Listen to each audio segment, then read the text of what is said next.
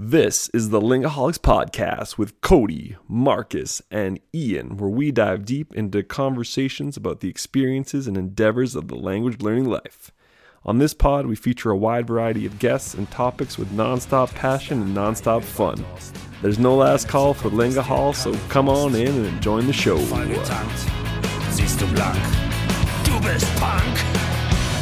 Auf deinem Smartphone läuft den ganzen Tag nur Trap. Du hast ein krasses Handicap und ein Schließfach bei der Bank. Du bist Punk. Du bist Punk.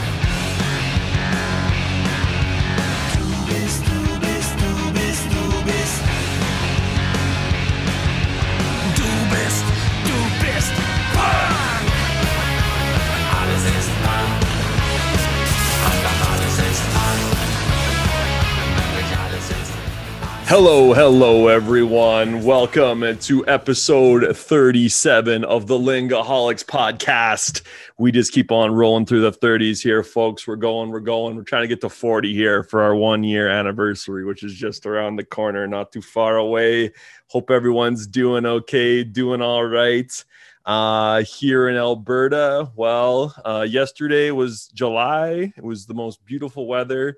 I can remember pretty much like my entire time living in this province on an April day. Just spectacular. This morning, woke up to a good three inches of snow, folks. So that's just the way it is out here, out west.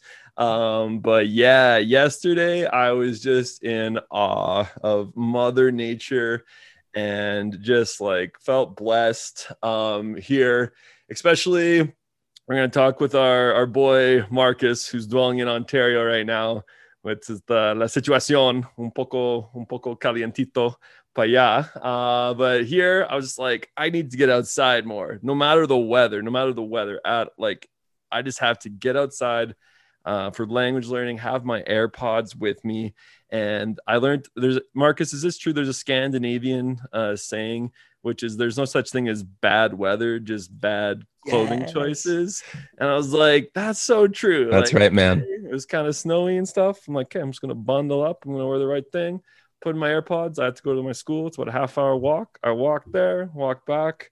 It's like I just got to get outside more, man. Um, because yeah, this.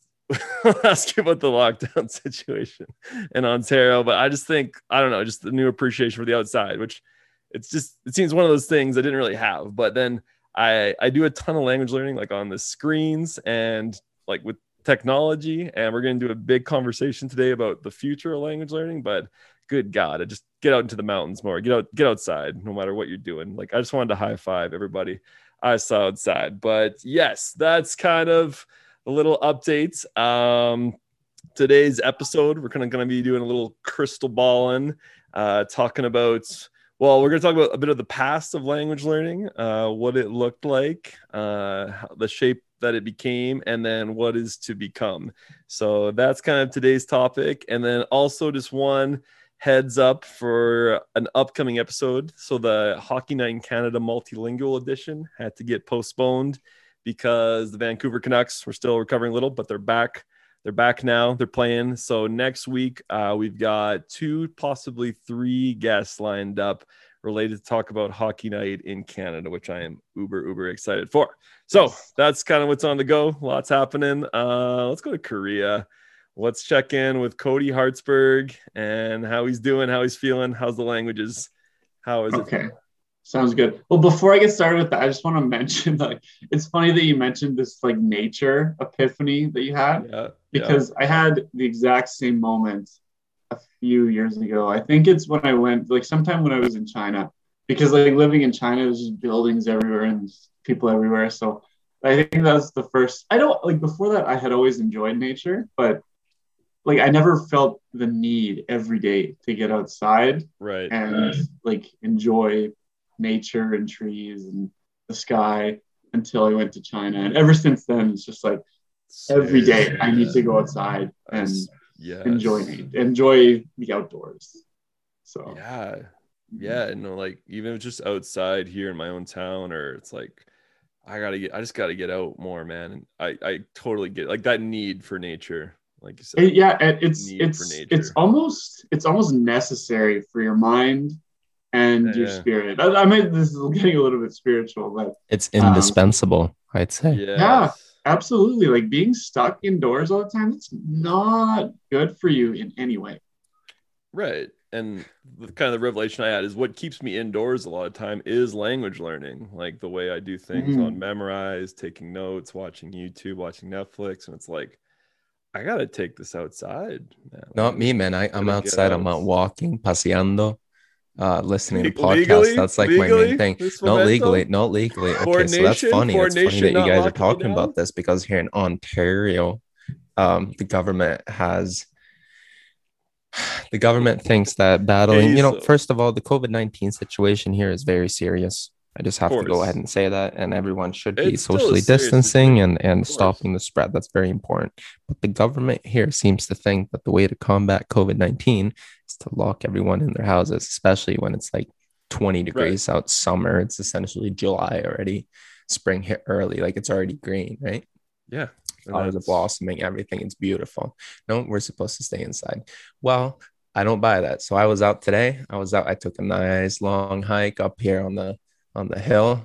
Um, I have this nice spot where you get a nice view of all of um, downtown Toronto, downtown Mississauga, everything. You see the skyline, Mm. you can see the lakes. It's beautiful, right? And Nice. I did this hike last weekend. I did the hike last weekend. It was packed. It wasn't packed, but it, there were a lot of people, right? Yeah. Went back this weekend, empty.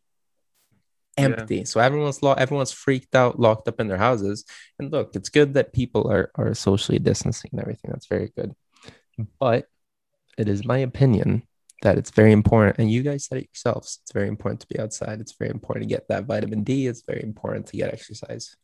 It's the best way to stay, And- stay healthy, both mentally and physically. So, especially now in the when the warmer months are coming, Absolutely. you know, and there's a Oh, natural, there's a natural, um, there's a natural process that happens. You know, warmer months, you tend to get less contagion of of uh, contagious viruses, right? Mhm. So, um, in my opinion, I think it'd be good to accelerate that process to ha- and to have more people outside and exercising and, and getting getting that vitamin D, getting those rays. Am I right? Yes. Yes. Yeah, no, like soak up the sun. Soak up the sun, learn more languages.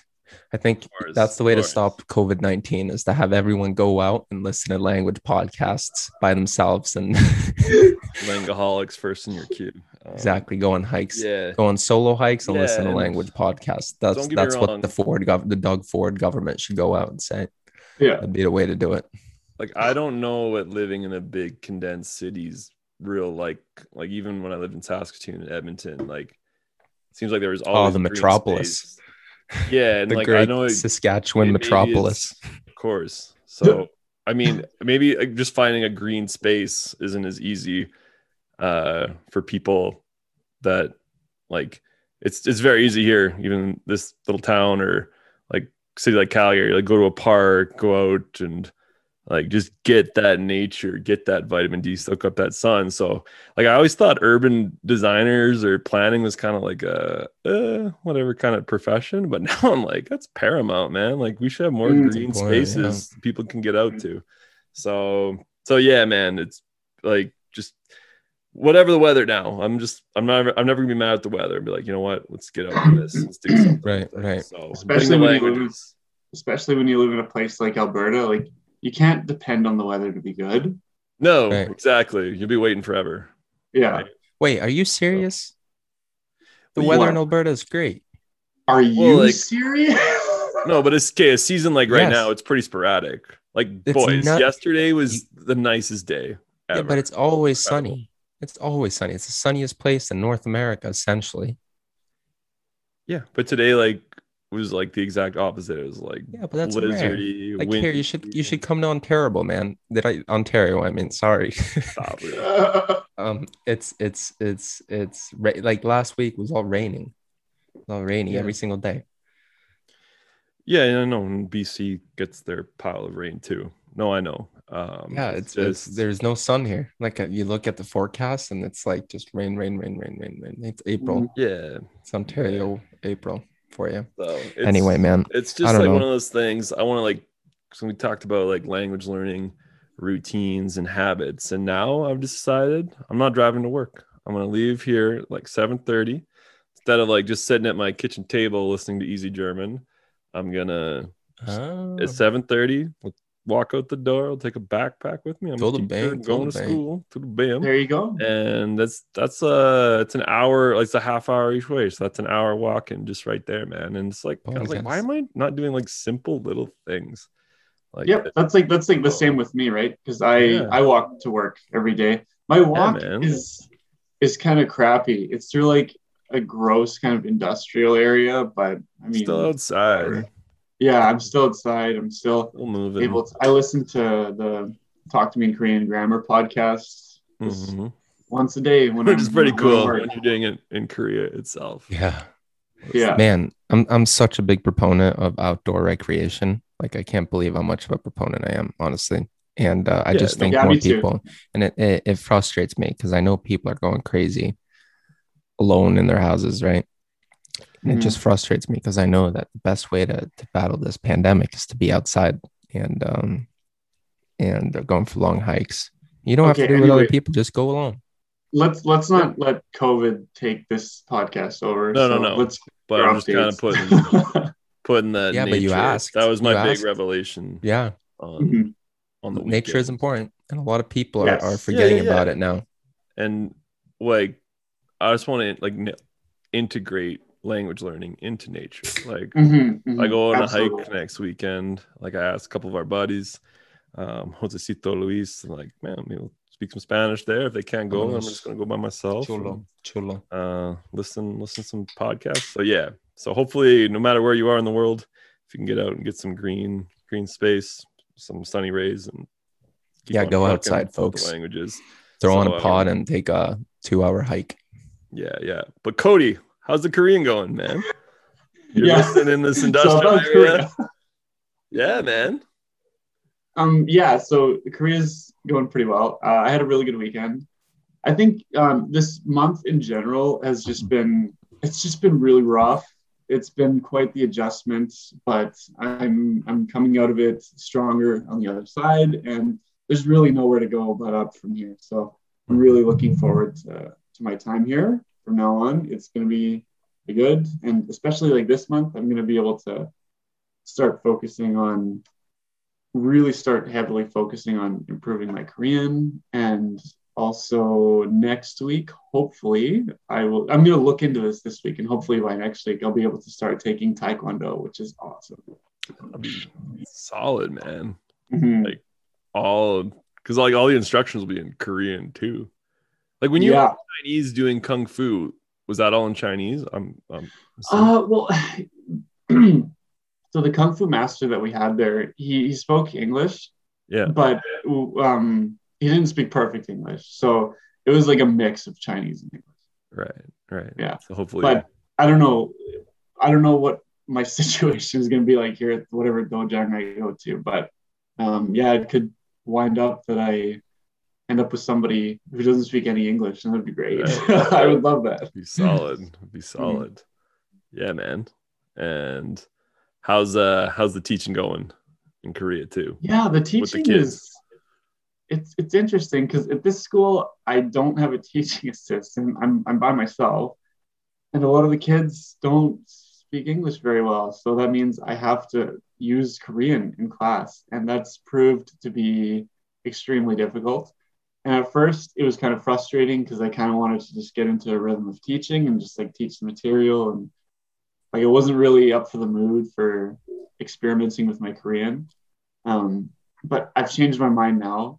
I'm like, okay, you know what? This is a great opportunity for me to improve my Korean. So, uh, sorry, kids, like it's not going to be a fully immersive English classroom, which is the best for language learning. They don't care, man. But they don't care. Yeah, the one, They one, they don't care. and two, it will not only will it benefit them for me to have better Korean, but it's going to benefit me because my Korean's going to get really good. So I'm like, all right, I guess this is half English class for them, half Korean class for me. So which ones need more Korean? The younger ones or the older? Oh, older? the young, yeah, the younger ones, absolutely. Mhm. Yeah, Yeah. it's basically a scale. The younger you get, the more Korean you need. Right. Because how long Yeah. the so the older kids they've probably been doing English studies since they were like little kids. Yeah. So the part? two the two oldest classes I have, I don't really use any Korean in those Right. classes. I don't need to. Yeah. Okay. But the younger kids, yeah, absolutely. And one thing I wanted to mention about that, I don't know if I talked about this in the last podcast, but um, if you want to work on your pronunciation in any language, Mhm. talk to kids around the ages of six to eight Mhm. Because they are not afraid to tell you when you suck at pronouncing certain words. That makes sense. Like, like what do you mean? They- Like, they- this, they'll just be like, "Hey, they- that's wrong."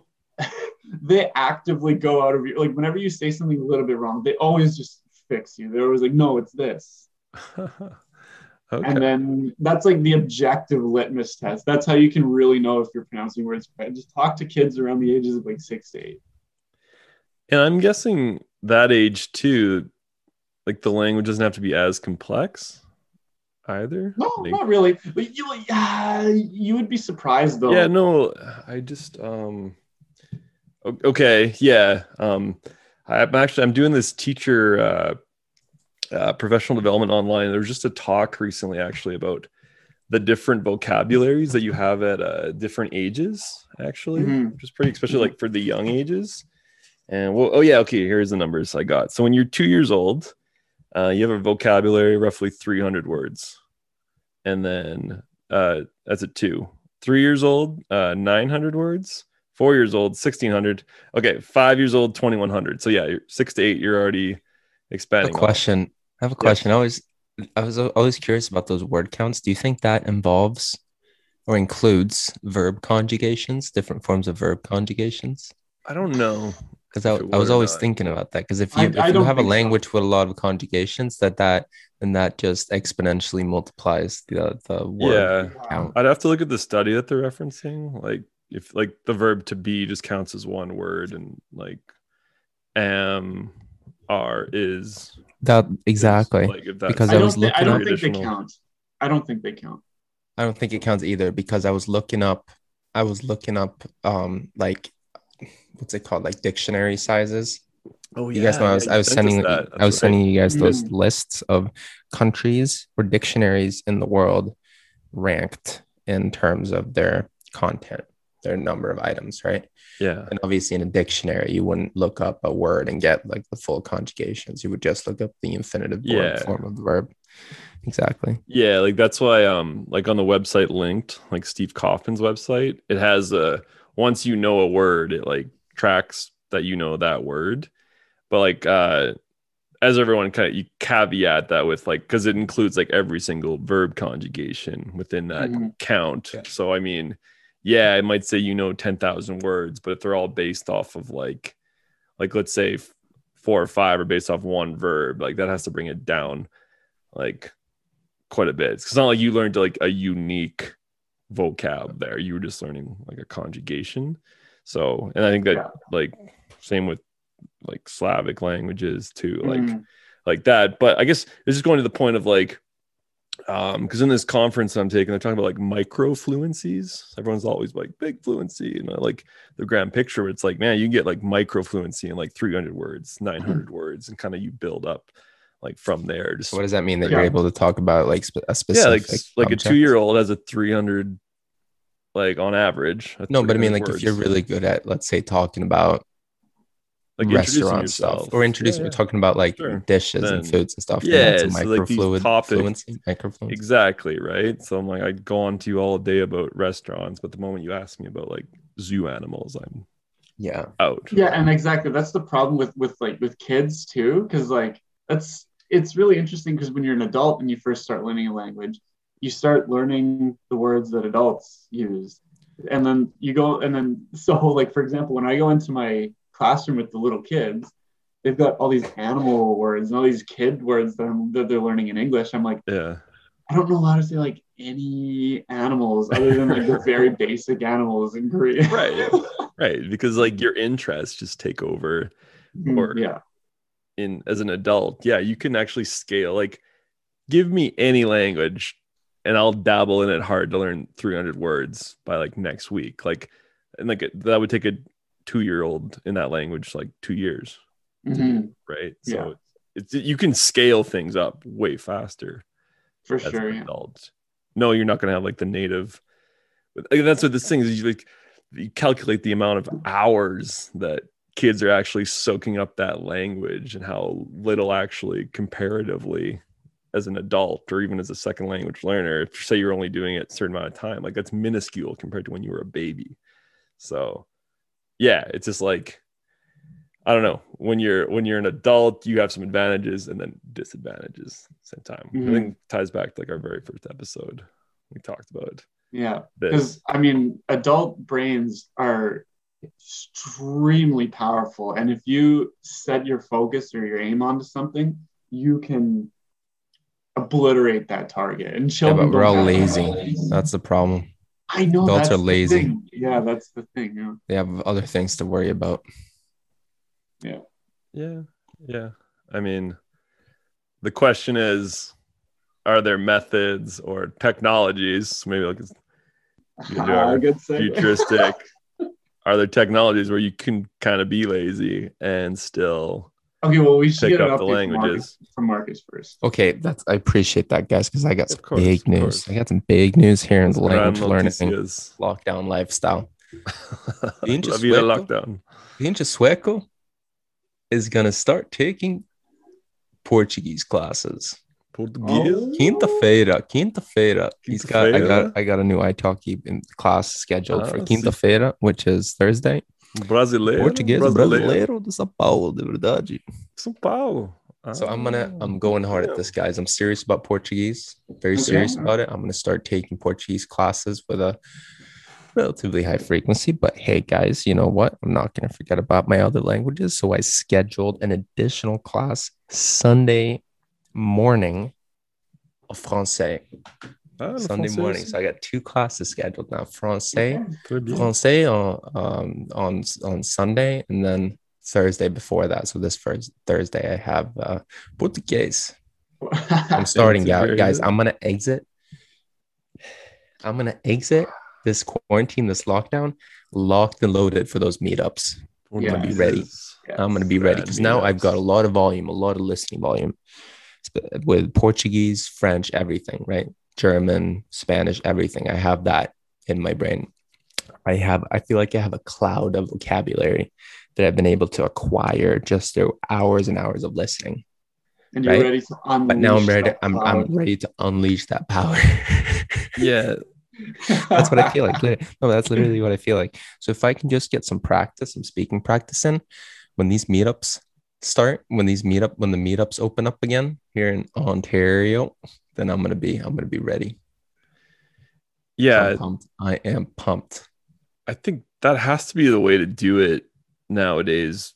It, like, especially if someone's like, I, I would never pay for beginner language lessons now, to be completely frank. Like, yeah. No, intermediate. especially, just like- do intermediate.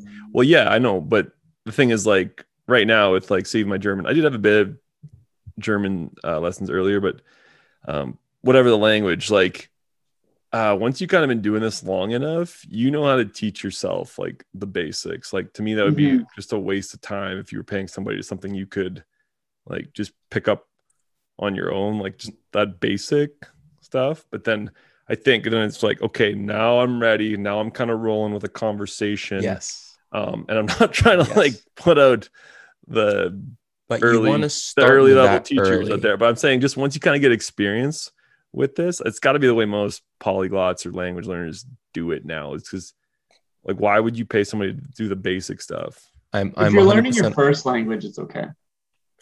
Yeah, yeah, no, no, for sure, for sure. need some guidance. But here's Right. my opinion, guys. I think I th- you're 100% right. First of all, I agree well, I just think it's Completely. economical.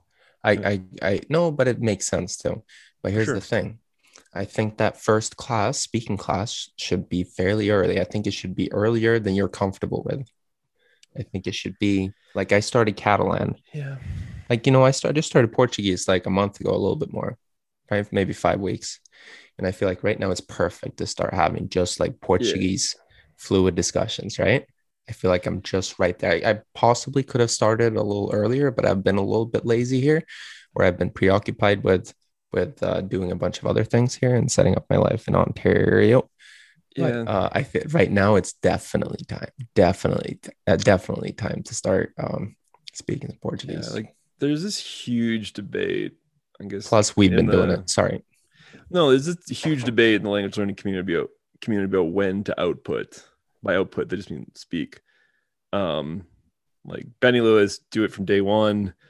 Matt versus Japan, more like just immerse yourself for an entire year before you say much. I think I'm Oh, representing man. his I- arguments. You know, I And this ties, I'm trying to like frame this, and I think this goes back to like that micro fluency that I was just talking about, where it's like, yes, I agree with you in the sense that you should, you should like push you outside of your comfort zone.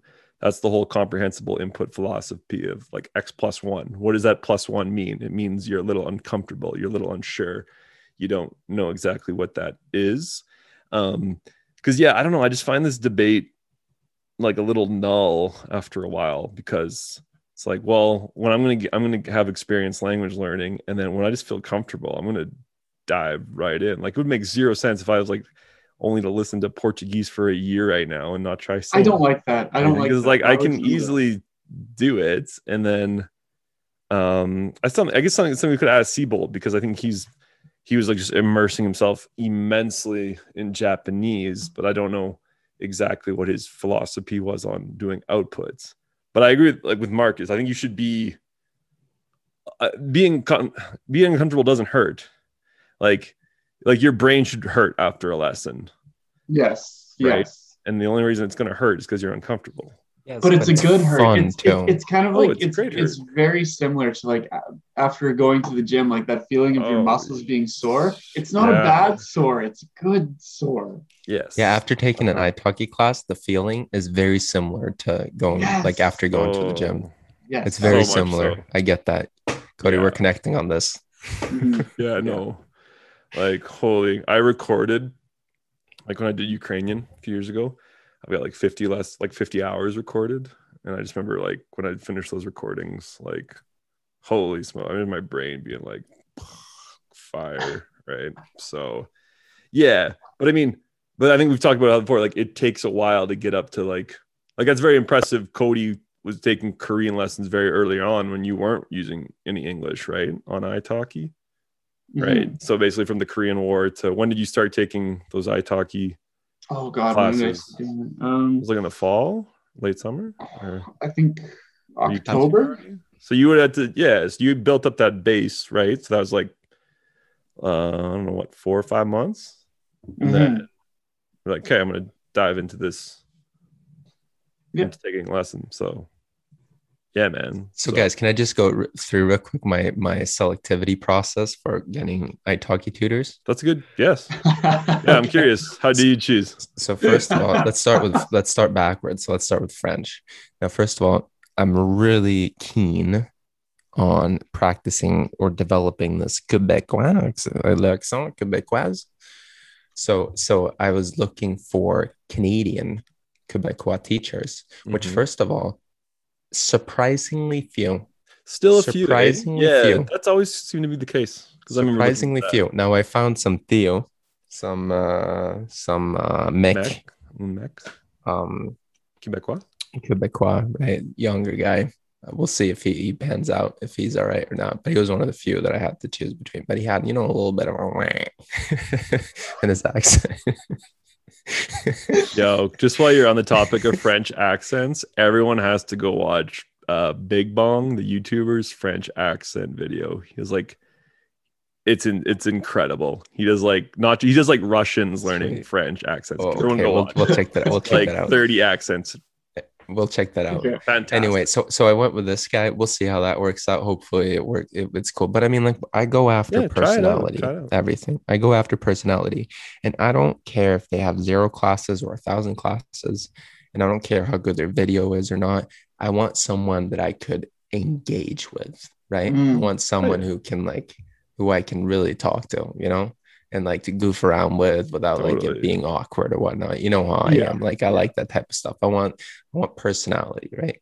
and that I found this guy, this uh, this uh this dude from Sao Paulo, Sao Paulo, super um like his, his intro video not very impressive and like not many classes he was going for like nine dollars an hour so, so like this was like after Economical. scrolling to like the 10th or 15th page right so not like one of the not like the top shelf guys right not like the super prestigious expensive guys Mhm. quite the contrary. I hope he's not listening. but here's the thing. Following Here's the thing. He seems super cool. Like he just like some 20 year old uh dude who's going to school, going to university. And then on the side, he's doing some italki class or something like that. And I feel like we could really hit it off, you know, Oh, totally. Nice. Yeah. some really uh, cool conversations. So I'm I'm um, I'm quite ecstatic about that. I'm looking forward to Quinta Feira. yeah. No. What do you think Right. about? What, I've what do you think about that?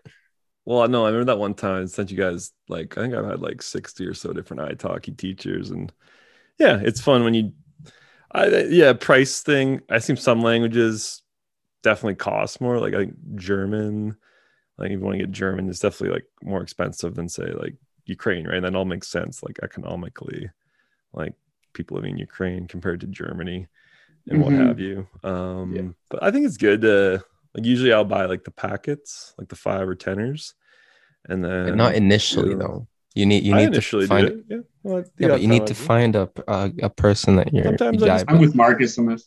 yeah, no, go ahead, do what you want. Like I'm just like, ah, this person looks cool. Let's buy five from them and then go for it. So like, yeah, do it, do what you want. And then after those five, after those 10, um, see how you're vibing. And then because yeah, at this point, I think I've had like two or three different German ones. I had like pff, like 10 different Ukrainian ones. I just kind of bounced around different stuff. Yeah. So, but yes, yes, if it's good, if you're somebody you're gonna spend like tons of hours with, hopefully you're vibing with them. Mhm. Yeah, that's So- super important.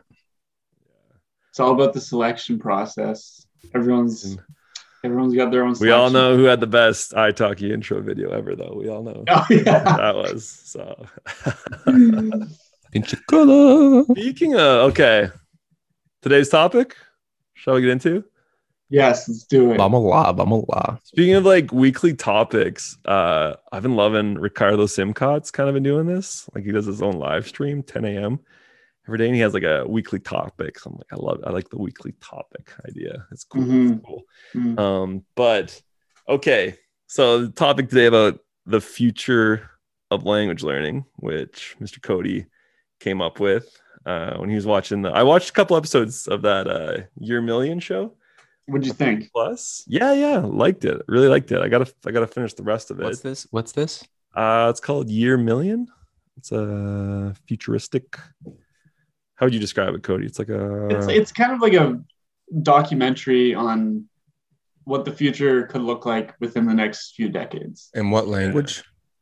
Oh, it's in English. in English. Then why why would you watch? I'm kidding. Also, yeah. Shut, going. dude. English. it's cool, man. I love Ricardo Simcott was talking about that recently. He's like, you know what? In the polyglot community, it's kind of heresy to like English. He's like, I love It. I know, right? Yeah. I was Like, like, any, I'm like anytime I watch something in English, I like I feel guilty. I didn't look. I actually, I was just more eager right away. Was there subtitle options? Usually, I'd, I'll settle for that. Every time I listen to an English podcast, I feel guilty. That's kind of funny. Every time I listen to a Sam Harris podcast, which happens every once in a while because I like the guy, um, I feel kind of guilty though. I was like, yeah. English. He's not giving me anything. Matt versus Japan saying he started to hate silence because he's like, why aren't I listening to my target language? Right. so, um, okay, so yeah, it's a cool show. Like uh, anything, So yeah, funny. futuristic. Um, but just before we dive, like, kind of into the technologies, and like, I have a, this idea with uh, teachers, and if teachers could be replaced with like an AI one day because they like they can specifically know like what level of vocab to use with the students. Um, should we give a shout out? Like, so the language learning of the past too. I thought like if you want to draw this out to the form the whole picture, um, like you got to think like the dawn because Steve Kaufmann saying like we live in the golden age of the polyglot, and this is obviously the internet and apps have been the main force behind this. I'm just fascinated by guys like Steve um, that were doing this back in like the 60s and 70s, where like just maybe even learn a basic, like one of the main languages like German or Chinese. Like that would just been a lot of library time, cassette tapes, uh, like just I don't know, the access now of languages is just even compared to a short while ago, it's already been kind of revolutionized. And then Mhm. like you, it's kind of funny when you read about like polyglots in history that like how did they do it? It's kind of Yeah, and it also like it depends on the the the period of history you're talking about too, right? Yeah. Because like if you're if you want to reference like the time where Steve Kaufmann was really active, like so for like the mid most of like the the later middle of the 20th century, Mhm. like before the internet was really a thing, like that was well because obviously that was like the most advanced time before the internet, but even Yeah. then you really only had three options to learn Yeah. language. Is go to the library, yeah. you need a teacher, somebody from that country to teach you, or you need to be in that country. Uh-huh. Yes. There's Yeah. only basically only three options, and they're very, very big investments that you would have needed. And they're the options were much more limited too, right? So Yeah, no, and think of hmm. like even a lib like the library thing still a little I mean, because depending on the language nowadays, you can't always get access to like everything prime. Like there's not a Pimsleur or a Duolingo for things. So if you're dabbling like a smaller or you're going for a Yeah. smaller language. So but yeah, like what I find is like tough about like a library book. Like I, I own like a Hungarian book that I bought at a bookstore. And like when I when I remember cracking open initially, it's like like the the pronunciation guide is sometimes like romanization to help you like this like the books the library books unless you can get like the audio accompanying it like i don't know how people i'm such an audio supremacist now like i don't know how how people did it before like i think audio is like so key to to language learning Okay, let's. What about Mhm. dictionaries? okay but like who learned who learns a language from just a dictionary though i i, I use a dictionary a lot. What? just a yeah, but you don't learn a language only using a No, dictionary. no, no, but they're language. useful. They're learn. handy. They're they're they're also very they're essential. Yeah, but we're ta- like just the resource before the internet, like you Yeah. needed to have access to native speakers Oh, I- in, I'm- in your look, town. I'm 100% on board, but I was just bringing up another example. Let's Yeah. take Yeah. dic- dictionaries, for example. If you want to look something up, that'll take you five minutes to find, go through all Oh. the pages and find, Oh, and yeah, gotta like go through and Yeah, it's, it'll take you five minutes to find one word. Now it's like bam, two seconds. like Yeah. app dictionaries now or like Right. it's not and like even Google, a- Google Translate, it'll translate like entire phrases, entire Mhm. sentences. Yeah. So Yeah, no. this this leads into like the first kind of technology that we could get into. Is that okay? yeah well i just want one more okay the most famous polyglot in history is this guy named Mezzofanti Mm, yeah. and he learned like 40 to 50 languages and he did it all based off of the lord's prayer like he would because he was uh he worked at the vatican So he yeah. was constantly getting people traveling through and they would just recite him the lord's prayer and just base that was like his hack tool to get a grip of the languages Wow. but but even then it's still kind of a bit of mythology on how well he learned the actual languages but he was like a renowned polyglot in the 19th century doing it so but yeah how so many just- how it's just, languages did he learn? uh 40 to 50 or so Oh wow. um reportedly uh if anyone wants a good read it's called babel no more by michael Erard. the first like quarter of the book's all about Mezzofanti and how he did it. Um and so but yeah so it's just like kind of read about some of these guys in history. It's like how did they do it? Kind of thing. So um but yes. All right cody so what's the first big technology? Okay, so we were mentioning that um, when you had to look up words in a dictionary, yeah. it takes you like five minutes to look it up. Because you got to the flip through physical dictionary Well, not five minutes, but figuratively speaking, a long time. Yes, It I know, feels like ta- five it's- minutes. Yeah, it's a little bit cumbersome. yes And um, now we have something like like Google Translate or any kind of translation app. So you, you take out your phone, you type it in, blah blah blah. 20 years from now, we're going to look at that method the same way as we look at dictionaries because we're going to be able to just instantly tap into that information in some kind of i don't know what form this is going to take but we're going to have that implanted in our brain or something and we're going to be able to think of it and instantly have that information in the blink of an eye So you're basically you're basically saying that we'll be able to download languages into our brains. Yes, essentially. Yeah. And I'm thinking the idea of so this idea of downloading languages, this is the first one I want to talk about. So Okay. I don't know when this will happen, but at some point, I yeah, I think that people will be able to download languages just like you can download a game or download whatever. But um, how amazing is that? That you can just go to the well, you won't be able. You won't even need to go to a store. You can just go into the market in your in your the future goggles or whatever, and you can you can just pick. Yeah. Okay, I'm gonna buy this language. That sounds like, horrifying. and then it takes like a day or two to download it or whatever. Upload Swahili. Um, yeah, Yeah. like okay, but okay, if you can download like Greek into my head, can't you download? I don't know how to build a rocket ship too. Like Oh yeah, this we're isn't talking just about languages, knowledge, right? just Yeah, we're talking about.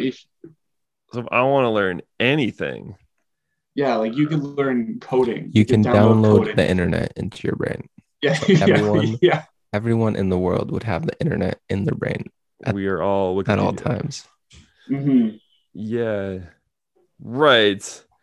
Okay, so in terms of languages, so yeah, you download Greek into my head. Do I have like the perfect Greek accent? Like is my grammar perfect? I know all the That's words. thing. Like how does it it's just like a how does that work in the human brain? It's Uh, this. Let I me think tell this is- you, let me tell you. that. Okay, sure. Let me tell you. So, just Give me some scientifically, nobody knows. Like what Elon Musk is talking about with Neuralink, that's just to essentially record and send electrical impulses, right? But you're going to have to figure out a way. First of all, you're going to have to figure out how the brain works and how the brain stores information. And let me tell you, it's not they binary. on that? Aren't they It's, working on it's not just ones and zeros. It's way more complicated than that. No one understands. So what essentially what Elon Musk is doing is that he essentially realized that the brain is sending out signals which can be translated into a binary system of ones and zeros, one being Yeah. a signal, a electrical impulse, and zero being nothing, right?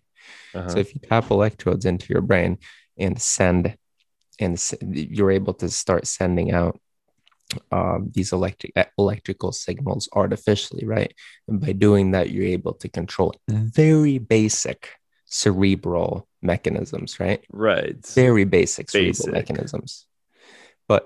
But here's the thing: in order to start downloading languages into your brain, you're gonna have to figure out, okay, how does the brain store information? Because Oh, it's yeah, not steps, right? it's it's not just but like um electrical impulses. It's way more complicated than that and we have no idea. We have no idea how that works. Yeah, like that's so complex to like it's so crazy like I have memories right now that I wouldn't be able to think of like all night long unless somebody like com- reminded me of that memory, Mm. right? Like so it's like yeah, how your brain stores knowledge. Like it's it's there, but I just can't like if you're Ian, give me a story from 2005. I'm sure I have a bunch of stories, but unless somebody like triggers Right. that somehow, right it's there, but I'm not accessing it like like right now. so you know certain things you're able to visualize visualize how they're going to happen. So for example humans going to mars like there's a very concrete tangible way of doing that right? You send a rocket you flip it around and then you you uh, you land people there and then after that you're able you know with the new uh, tesla or SpaceX engines that they're developing, you'll you'll be able to fuel them on methane, and you can produce methane electrochemically on Mars using the carbon dioxide in the atmosphere, whatnot, and shoot back to Earth. Like Oh. that, that all makes sense, right? Oh, I didn't know that. So I can completely visualize this happening within the next 50 to 100 years. But the problem with downloading languages into the brain is that there's no tan- there's no concrete mechanism. Like it's not very straightforward, right? So that's why I Mhm. can't visualize this. So I'm gonna Right. I'm gonna shoot down your idea a little bit here, Cody. I'm so I'm sorry. It's not shooting it down. know. It's just I'm I'm quite I'm I'm a little skeptical. I'm, I'm a little skeptical because even I in don't hundred years. know. In a What? years, you're hundred. You're skeptical even in hundred years. Yeah, because I don't know how that works. No one humanity. 100 years, not- though. It's it's not. I'm not convinced that humanity's ever gonna figure out how memories work and like how the brain actually works. No, I no. Come on, I- a I- hundred years, man. Hundred. Marcus, years. I disagree with you. I, I honest, this might sound a little bit like too optimistic and a little bit too trusting of humanity, I guess. But like, go back to any time in history. There's always things that we can do now that people back in time would believe that we'd never be able to accomplish.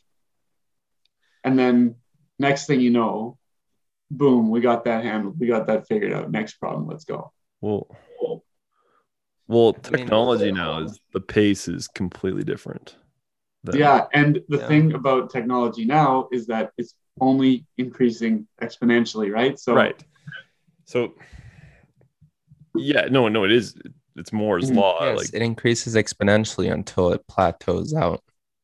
You know, but like that's that's the question. Where's When's is the the plateau, plateau? going to be? Yeah, yeah, for surely that's the question.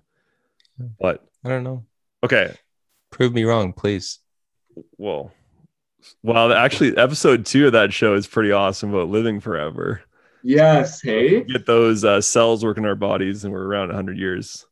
We'll So find was out. there- this argument. Was there an episode specifically about languages? Is that what you guys brought this up? well, no, this was what inspired Cody to think about. there was th- there was no episode specifically about languages. Like there, there's languages mentioned. Like espe- there's one. Okay, there's one episode about communication, but it's not Okay. specifically like language. Right. So, but no, it's Okay. fascinating because, okay, I think, okay, downloading language in your head, this is like way, way off. But the road getting to say something like that is going to be just as fascinating, in my opinion, Mm, because yeah. you have all types of, okay, so Neuralink, I sent you guys the article about, okay, Neuralink or not, like, because Elon Musk saying how like human language might become irrelevant. Like, we might be communicating in a completely like, emotive reading each other's minds type of way like i'm not a neuroscientist but that regardless like there's been a ton of talks say so a big thing two things that fascinate me ai teaching that can is like the ultimate uh precision machine of comprehensible input to any type of level that you are like talking to you like Lindie Botes did the did the uh video how you can speak to Siri in another language and Siri Mhm. will respond to you. So that's already like a version of that happening and how that machine's responding to you. Like it's obviously making conversation with you, answering your questions. If you were to ask it a more complex question, it could possibly respond in that regard. So I'm not sure to completely what level. Like if I ask like Siri in Tagalog about nuclear physics, if it's going to respond or not. Like I don't know if it's like that high altered, but this AI for surely because it is collecting data like that's one thing that's happening for sure like the data collection to be able to form like uh the ultimate teaching machine that's obviously in the works already and then Mm. also virtual reality is like i could be in korea right now if i had um the the newest coolest what's it called oculus rift or whatever yeah, yeah, yeah. right now. Like I could be in a Gyeongju, sitting on my couch right now, having an immersive experience in Gyeongju, if this all progresses. So I think all these technologies open like insanely cool, slightly terrifying opportunities for language learning. hmm So yeah and like um just yeah talking about like virtual reality because it's kind of like in its infant stages right now. Oh, but completely. when when virtual reality grows up and you're able to immerse yourself in basically what feels like another reality yeah, like that oh you're right. That opens the possibilities for so much. Not another only just reality can be in another language.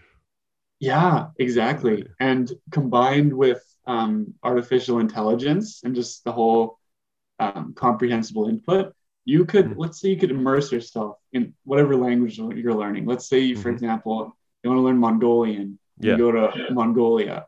Yeah. You could go there knowing no no Mongolian, Yep. and then then the AI knows that you don't know anything, and it takes you through exactly what you need. Exactly. And, And it, it knows The whole time, you're never confused. You always know what's going on. You can always predict what's going to happen, and you're Right. going to learn with like 100% efficiency. Yeah. No, no, I know, man. I know. I think it's so cool. it's and it's just a matter of because Siri's you can talk to Siri right now. So we're just ta- we're basically just talking about a machine that's a little bit better and Mhm. knows exactly what level you're at. It might maybe it even knows if you have a learning disability. It knows like it knows exactly and this is and this again ties like to all knowledges. Like Ian, you only have like a grade nine level in math. This is how you get to grade 10. This is how you get to grade 11 which is like which is like what good human teachers can help you do now anyway but we're talking about like the perfect machine Yeah, that's right. Yeah. And That- this, um, yeah, Marcus, what do you want to say? No, I was just saying that's a really interesting idea. So you're basically talking about AI becoming um, very um, realistic and like Yeah, and then very brings us- human. And then that brings us to the whole idea of AI merging with humans. the language singular That's- Because that's what that is. eventually That's what that AI is. AI is going to get to a point where it becomes smarter than us. I think Well, that it point already- will- singularity the singularity Yeah, the it already singularity. is smarter than us. It's just not human yet. But once it becomes human, once you can actually sit down and talk to someone, so, someone who's who's coherent, right? Like a human there- being, then then you know then that you're in. I don't know if you're in trouble, but you're in a very very precarious Well, situation. there there are only two real long-term outcomes it's either we merge with ai and we become something new or they destroy us what about Because coexistence what about coexistence what would be the what would be the point of coexistence well oh, but no, no, no, draw no, we- ethical lines say like But but Ian. Ian, you gotta you guys both have to realize that we've already merged with Yeah, technology. and that's why yeah I yeah, yeah that like that's this phone path. this phone contains a ton of information that and eventually that phone is Cyber- just we're gonna be a already part of your body. life's mhm. Yeah, no, like you I can't you can't survive without your phone. How would you study unless we all get back to nature how would you been- like how would you listen to how would you listen to your podcasts? Like I would speak be to complete. myself. I just speak to myself in terrible Korean. I would speak to myself. No, no, you know, you're right. Like, like technology now is so like, like that feeling when you're naked. Like, oh, I got on my phone with me. Like, like you're just, it's you're so, just part of you, like mentally, Mhm. psychologically already. Yeah, you know, for some then- people it's like Instagram and Twitter and stuff. For me, it's my language podcast, you know, that I can't live without. dude, dude, like I get like over the spring break, I love hanging out with my family. I like I love it's all very important to do that stuff, but I get like ornery when I can't like get going with my languages. That's actually how like on a work week actually I can actually get more languages done because that's the way I've like structured my life sometimes. So yeah yeah, no, I know what you mean. This is like the lingaholic, the polyglottic. Um, but yeah, it's just like it's interesting now with even language apps. So because it's kind of like I haven't really tried it yet, but the, all the rage right now is uh, this app called Speakly, and uh, Mm. I think it's just even these apps are starting to trump each other after a few years. Like it kind of started with Duolingo and then like commercially you had Babbel and well the original was like Rosetta Stone. I think that was like the very first yeah language. And all these programs are like because they're all trying to like figure each other like this one does this crap, this is crap. So we're going to improve this, improve this, improve this. So I just feel like the learning experience for language learners is just getting enhanced like oh yeah big time. What is Speakly? Uh, it's an app. It's like Seabolt's been on about it. Ricardo's been. Do you know what it is? It's just an app, dude. Like it's just a it's a language learning app, but it's all the rage.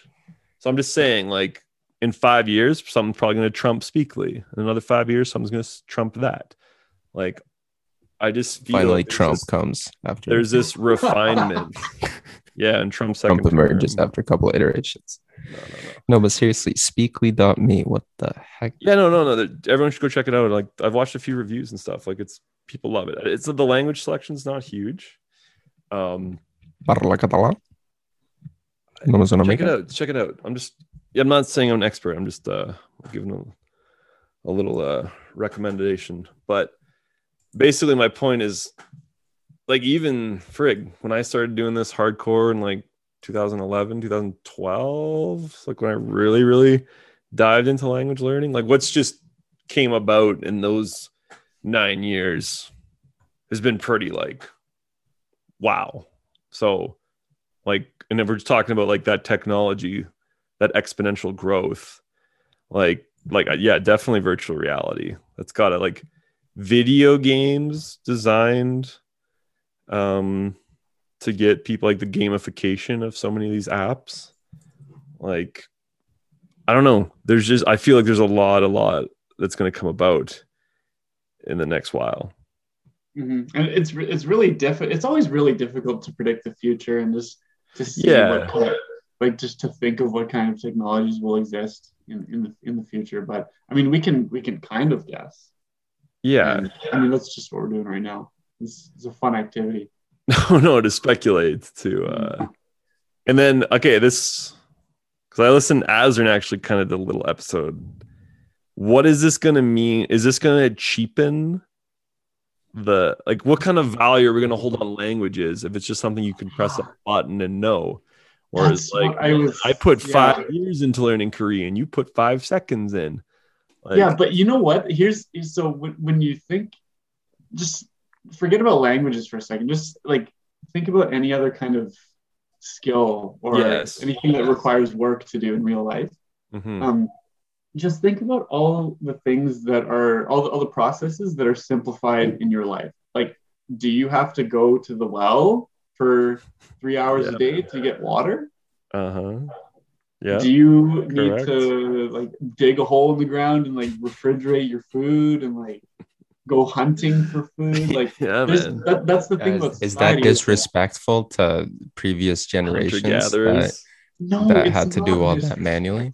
Disrespectful. No, it's just No. at the time that's what was necessary. yeah that's Yeah. right that's right that's our fault like if we if we're offended by how easy language learning is becoming that's our problem Yeah. So right we can either don't be so offended ian yeah, you can either I'm get not mad at it. no one cares about your feelings facts don't care about your feelings bro. I'm the one who taught you that attitude. I'm the punk rock guy here. Um, Okay, so here's the thing. Like, so yes, language learning is getting easier. And yeah, that just means that we're just going to be able to learn more languages. And yeah, some people, I was even thinking about this. I was thinking like, oh my God, like I've put so much time in this. Like I've got, you've, you've almost got like this feeling of pride. Like yeah, so much time. yeah. Basically, it's this. basically and pride. then, and then this technology comes along and just like completely erases that. and it just it. makes you feel a little bit like jaded, right? Or a little bit chapped. Like, yeah oh, like, Too oh, why do I need to put all that time into that thing? too bad man well, no, and then That's- because it's like yeah, you can just jump right into the fun stuff. Like watch any Korean movie you want. Don't need subtitles. Just watching it, right? yeah, but this is something that we should embrace. Yeah. So it could be in the sense of like just skip all the just jump right into like the immersion. You are now Korean, essentially. Like you, Yeah. mhm. And because I was superhuman for sure. yeah. And when you get to that point, I think it's hard for us to imagine like, okay, like once everything I need to do now to work towards is go is not going to be necessary, I won't have to do any hard work in the future. Like I'm just gonna get really lazy. But no, like us humans are very good at coming up with new problems. So in the future, we're going to have Yeah. these new insanely complex problems to solve. So there's always going to be hard work. Unless AI And- solves uh, them all for us. But even then, like th- there will always be problems, no matter how advanced we get. Even if we merge with AI and we become like these super god beings, like there's still gonna be things that we need to figure out. It's kind of funny. I was talking with my buddy how white collar jobs are actually more threatened by AI than blue collar jobs. Really? How Like- so? Like, okay, maybe you're going to get a robot that's going to come do your plumbing for you um, in your bathroom. But like in that in that documentary, the first episode, that guy's like, "Do I want the robot who's done it a million times to give me open heart surgery, or some old grizzled uh, doctor who might not have a not might not be having a good day that day?" Eric, Yeah, I'm going to choose the robot. So, or a lawyer, like an I have a AI will know all the laws before, like, What is considered a white collar job? Is it is Yeah, a yeah. surgeon a white collar job?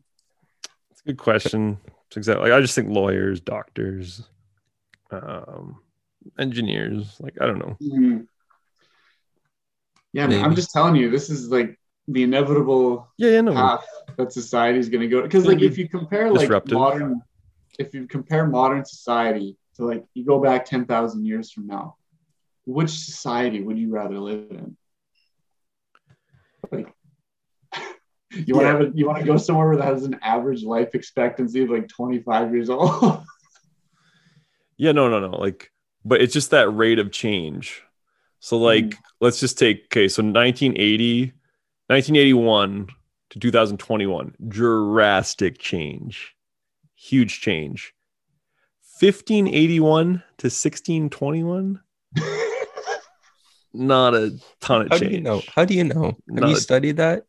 Have Just- you studied on. that area? Come on, Joe Rogan. Come I'm actually come on, stealing. Marcus. I'm stealing this point from Joe Rogan, um, because yeah, it's just like Yeah, that but maybe- exponential change. Yeah, but here's the thing. There might have Here's been the thing. breakthroughs. in in, Right, a, like in printing 500 years presses. in 500 years maybe they're like from 1981 to 2001 no change like Well, no ch- they didn't even have flying cars by then like, they didn't figure anything out like they just figured out how to make a computer like a little bit better now we're like Yeah, no. using these neuralink things and we're No, they should make fun of us. brains and I hope they're making fun of it. Yeah, like that's what i'm saying like relatively our progress might be bs no, compared to their come on, progress come on.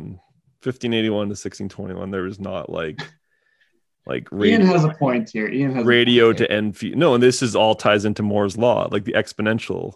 Oh, yeah, I'm making my enough. exponential point. Fair enough. Fair enough. Okay. Okay. And I'm and I'm kind of making the same point that you're making. I'm But no, in a thousand year, if we're still on that exponential curve, like it'll be insanely different. Like that's exponential. It's not linear, right. right?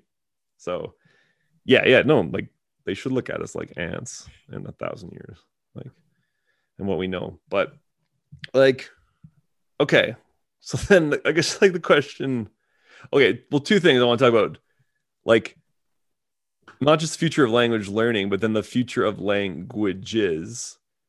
Like, is it going to be English, Chinese, Spanish? Obviously, always going to be a big player. I was watching a few videos today where saying everyone kind of forgets like how I forget by which year like Africa is projected to have like four billion people at one point. Oh so actually, God. le français. Um, people sometimes say like French is a dying language if they're only thinking like a European prospect, but French could be like a huge global player, like especially if Africa gets more and more developed. So I'm just thinking like, yeah, like the future of language demographics is basically gonna settle that question. No, Ah, you know, this is this is really hard to answer because there's two things that come to play here. There's one, there's geopolitics, obviously, yeah, and then the second one would be um, just like if language, like talking about Elon Elon Musk's Neuralink, like if Mhm. language is going to be necessary because we Right. might, um, because when you get into the whole idea of telepathy and being able to read people's minds. Like, will language be necessary, That's or will we be question. able to just because how will we think, yes, right? Like, Like, are we, we going to just be thinking in words, or are we going to be thinking in abstract ideas? Like, how does that work? No, I agree. This all might be a big moot point. Like we'll just evolve out of what we're doing right now. And the way we'll be doing podcasts, it'll be like telecast, like telepath cast, or like something like it'll be wild. Well, so no, my, I agree. my biggest question is if the Chinese can convince the world to start learning Mandarin or They can scale it up. That's- Geopolitics, geopolitics. Yeah, in that's terms of- growing. It's growing. It- But I mean, like, here's the thing in the future. So, a lot of people, for example, in Europe, what happened in Britain pre Brexit was that a lot of Europeans, Eastern Europeans, they all learned English and moved to the UK, right?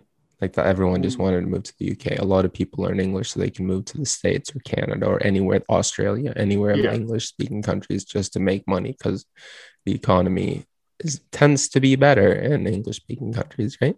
Mm. So I'm wondering now when China becomes the biggest economic player, which it's on on the pace planet. to be. which it is, Yeah. then then I wonder if they're going to start attracting, uh, which they are. They're obviously they're obviously attracting business, global and international business already. But if they're going to start attracting more economic migration, Mhm. and if that happens, if they start attracting more uh, economic migration as their quality of life increases, right?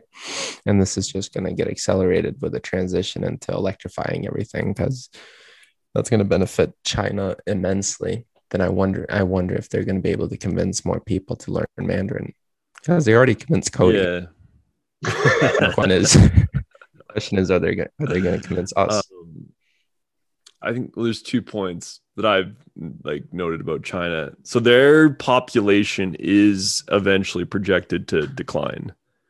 Just no, it's already it's already slowing down their population growth, right? right. So so they're going to see a bit of a uh, reduction in terms of that. Secondly, like yes, currently Chinese has the most like Mandarin Chinese has the most speakers, like 1.3 billion, if I'm not mistaken.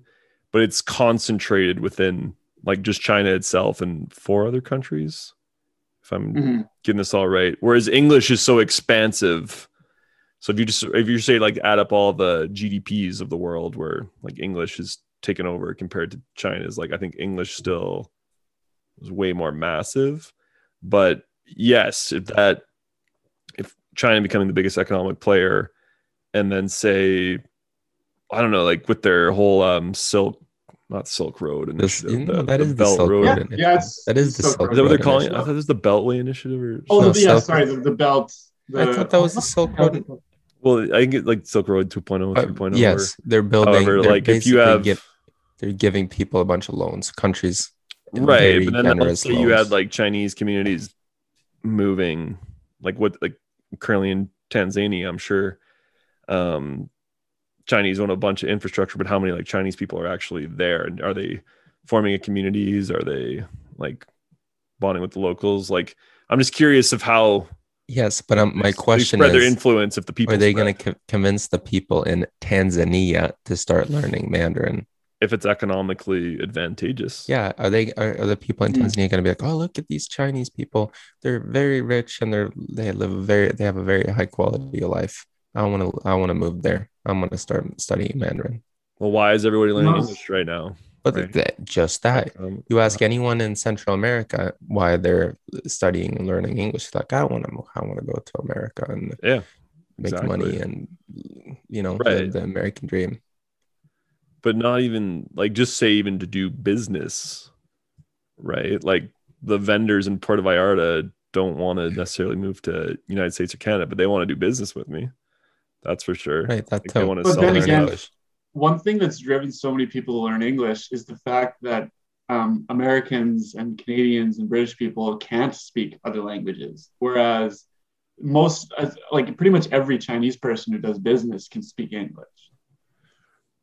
Right, right. But, yeah, but think about the advantage you have as a bus- international businessman if you can speak Mandarin, right? Because you can, Okay, you, know, you can start riffing with, Right. um, I think- you can start riffing with the Mandarin speaking people, and And they it have has a to lot be of getting money. even like decade by decade, it's probably even more advantageous to Mhm. because So I mean, like it's it's it's it's it's an up and coming language. That's what I'm trying to say. It's influential. Like if you could buy like Cody, you you've um you've hit the jackpot. Like it's like buying Amazon before Amazon stock spiked, game right? stonk, game stonk. GameStop. In it's that like language China stock stunk. market, yeah. yeah, oh yeah. language stock market's kind of like funny Yeah, because that's analogy. you have a good outlook there, right? You have an Like increase what- in value. There's a really good um um ROI. Yeah, exactly. investment. Yeah. But then I'd be like, well, I'm gonna learn mosquito and the hell with all of you guys. Like it's like I don't know, it's it's, it's such a personal thing too. Like Yeah. Says. Um, but no, in terms of like projection wise and speaker wise, like like okay, and I guess like the India next biggest country, like why are we counting out Hindi so much? But I guess English is already Oh, I think that your highest rate of return is going to be on Mandarin. Maybe maybe Hindi, maybe Hindi.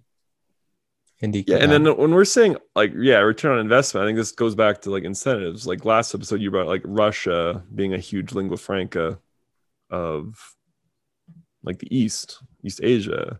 So say like a return on investment for a traveler experience. Russia's got Yeah. a huge upside. yeah, I don't know how much it's going to increase though. Like strictly monetarily speaking, I'm, but I, I'm not strictly monetarily. speaking. I'm not either. I'm not either. I'm just saying if you were yeah, hypothetically.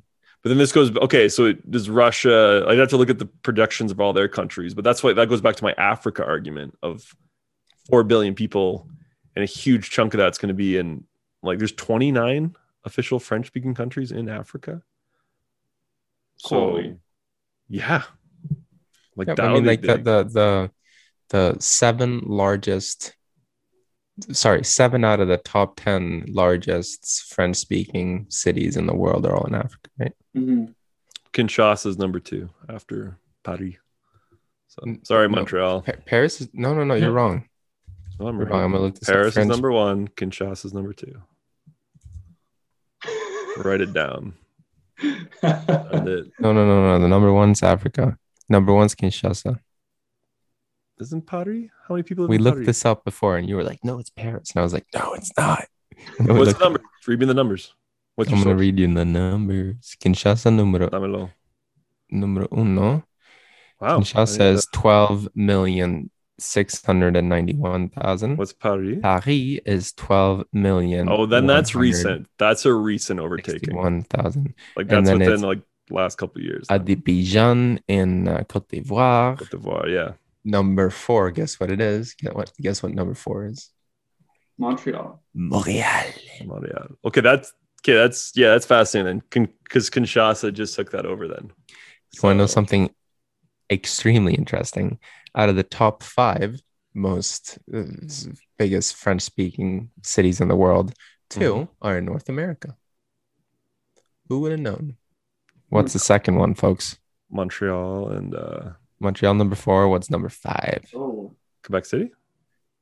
Oh, come on. Quebec City is like 200,000 This Talking about play or two and a half. A city, the A fifth city- biggest. two and a half million people live in the fifth biggest, fifth largest French speaking in city North in the world in North America. It's obvious. No, it's not. Like, are you including Haiti? You bet I'm including Haiti. Haiti's not Oh, part of? North America. That's a misleading that not- question. that's not that's that- in the Caribbean. That's not part of North America. Okay, what continent is the Caribbean? then? Is it It's South not a America? continent. Not North a America, it's not a continent. It's not a continent. Invalid question. It- It's but not yes, a continent. yeah, Port-au-Prince. Yeah, man. Yeah, no, for sure. Yeah, yeah, yeah. Um, yeah. No. Is the Caribbean in. North America? So, okay, all right. We don't have to get into the weeds of this. Um, yeah. yeah, French. North Yeah. America and the Caribbean. I'll have to.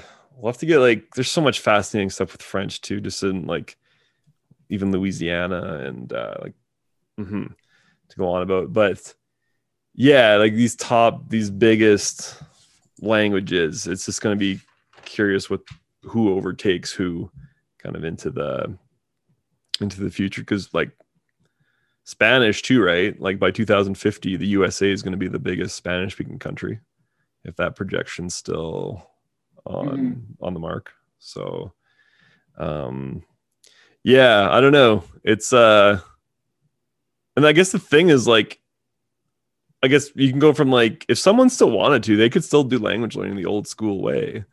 Like you don't have to buy into all the tech. Yeah, but here's the thing, like we we kind of like look down on people who do that because like What if they're speaking How- perfectly how many- fine though? how many people would like go to the library and just like only use books and refuse to use Okay, only yeah, only Yeah. use that. Right. To be like, hey, this thing called Duolingo. Get your feet wet. Yeah. Like Hmm. but um yeah yeah yeah no for sure i think it's people just become more aware of the language learning world and the tools because that's ultimately what i view all this as just what's the tool that Mhm. i'm going to enjoy using i'm going to enjoy learning with and then ul- ultimately it's going to get me to my goal yeah it's Uh, just like why would you make yeah. things harder on yourself right like in the future like who knows maybe if marcus is wrong and we are able to download languages into our brain and let's say let's say for example it takes like a day or to like to Right. Download a language into your brain. And then you're going to be choosing from different options. And you know now how download speeds are a little bit different sometimes. So maybe one language will take like two days. You're going to complain about that. You're going to be like oh two days for a whole language? I'm not going to waste time on that. I don't know. I But think then- they're gonna go extinct before that happens. Honestly, that would be my bet. Yeah then- you don't know and i don't but know. okay here's the thing like if you download french we just gave like am i going to speaking like kinshasa french port-au-prince french? Do i get to pick? Like do i get it's all there? Like I know this is a very like that's where like like what's gonna happen to culture? Like are we all still gonna get like Mhm. the tech revolution so yeah like with every new advance i'm sure a little bit of something is lost. Mhm. not to be a luddite like just Yeah, I, it's true though. It's true. yeah so i mean it's gonna be interesting it's gonna be interesting so But I just okay. I want to mention one more thing, and then maybe we should start wrapping up. Luddite. That's sure. a good word, man. So, um, earlier we were talking about like this whole idea of language learning, this this whole hobby of language learning that we have. Like this might Mhm. be dead in 10, 15 years. And you know Yeah. what? If that's the case, like sure, this is something I really enjoy doing now, but if that's the case, then so be it. And if we end up extending our lives, I was just thinking of the possibilities like if I could live for not even if I could live forever, but if I could 500 live for, like 300 years, 400 300. years, 500 years. You, like everything I'm doing in my life right now is because of limitations and restrictions that I have. Like if I had the option to live for 500 years, I'd be living my life in a completely different way. right. Right. Right, And right, right. also if you combine this with virtual reality and the fact like you could like literally transplant plant yourself into like any kind of world that you would want to create and have it to your own liking like dude i would do like everything imaginable. Like i would live a life as an astronaut. I would go back in time and be like a samurai warrior. Like i would just like oh. do all these different like really crazy adventurous things. Like- and you, you know how amazing that would be? Like i'm really really hoping that we'll be able to see a future like that because that would be incredible. Yeah i'm just looking up. Did you guys ever see the movie arrival? Yeah You bet I did. Yeah, this that's that's something I think about like fu- futuristic languages and the shape of things. Um, but yeah, yeah, man, like you're right because, and that goes back to my point. Like, would you be appreciating like, yeah, let's say like yeah, like Ian, you're gonna live for 500 years now. Would I be appreciating every single day quite as much? Would I be trying to? i think you would out- i think you would be on a different paradigm yeah, different existence. par. You're right. The paradigm would be because when you have that you have like sure you've got all this time but then you think like oh, i can do so many cool things like everything in your regular life that you wish you could do like oh like i Right. wish i could be a world explorer like i wish i could be like a un translator exactly. or i wish i could be like Right. the president Your variety, the, the spice of life would just like, yeah you could do you could literally so become anything you wanted yeah. Well, then, especially if you could learn it like instantaneously. like that just that just blows my mind No, man, it's It's uh, what's that Chinese saying? May you live in interesting times. So Yeah. yeah. Yeah, that's lots of lots of sayings here. Yeah. So I mean, or or we could just destroy ourselves with nuclear weapons and then be done with it. back- yeah, we could go back to square one. aliens take me before that happens. I'll come aboard. I'll come aboard your your experiment. Yeah. So yeah, yeah, no, it's gonna be this is like a long term thing. This is this isn't something we're gonna find Oh, out about next week. It's just gonna be something to keep tabs on continually. Yeah. Um, so um, yeah, boys, it's a uh, bem. Brave Todo New bem. World. Mundo, ¿cómo se dice en español? ¿Cómo diría eso? El mundo nuevo y valiente. Algo así. Sí. Pinche traducciones literales. Um, all right. So uh, next week, we're going to we bring it home a little to Canada and our sport of hockey because the the Hockey Night in Canada multilingual edition, I believe, has been, I think, I don't know if it's exactly confirmed, but um, from our one guest, he's told me they're calling the game in uh, Cantonese next week. So on next week's episode, um, talking to him, a gentleman from Sportsnet, who is part of uh, Hockey Night in Punjab, which has been a big thing here in Canada for quite a while, and then potentially as well uh, the Vietnamese caller, and just talking about, I think, yeah, talked a lot about the world today and languages. So maybe bring it home here to Canada and the Yeah. language trends happening here and uh, um, how people are how people are experiencing the languages here in Canada land. So Yeah. Canadian. that's uh that's up on the horizon. So uh any final word, gentlemen, for episode 37 here? Oh, I thought that was uh we had a pretty good discussion there. Fun, fun. Mhm. Yeah, that Alright. was that was really good. Let's Cool, let's cool. let's we gotta like come back to to reality though. Back to reality. Oh wait a minute though. This this isn't reality. This is all just a simulation. this is a simulation, the simulation of the Lingaholics podcast. All right, over and out. Ciao, ciao. Joe.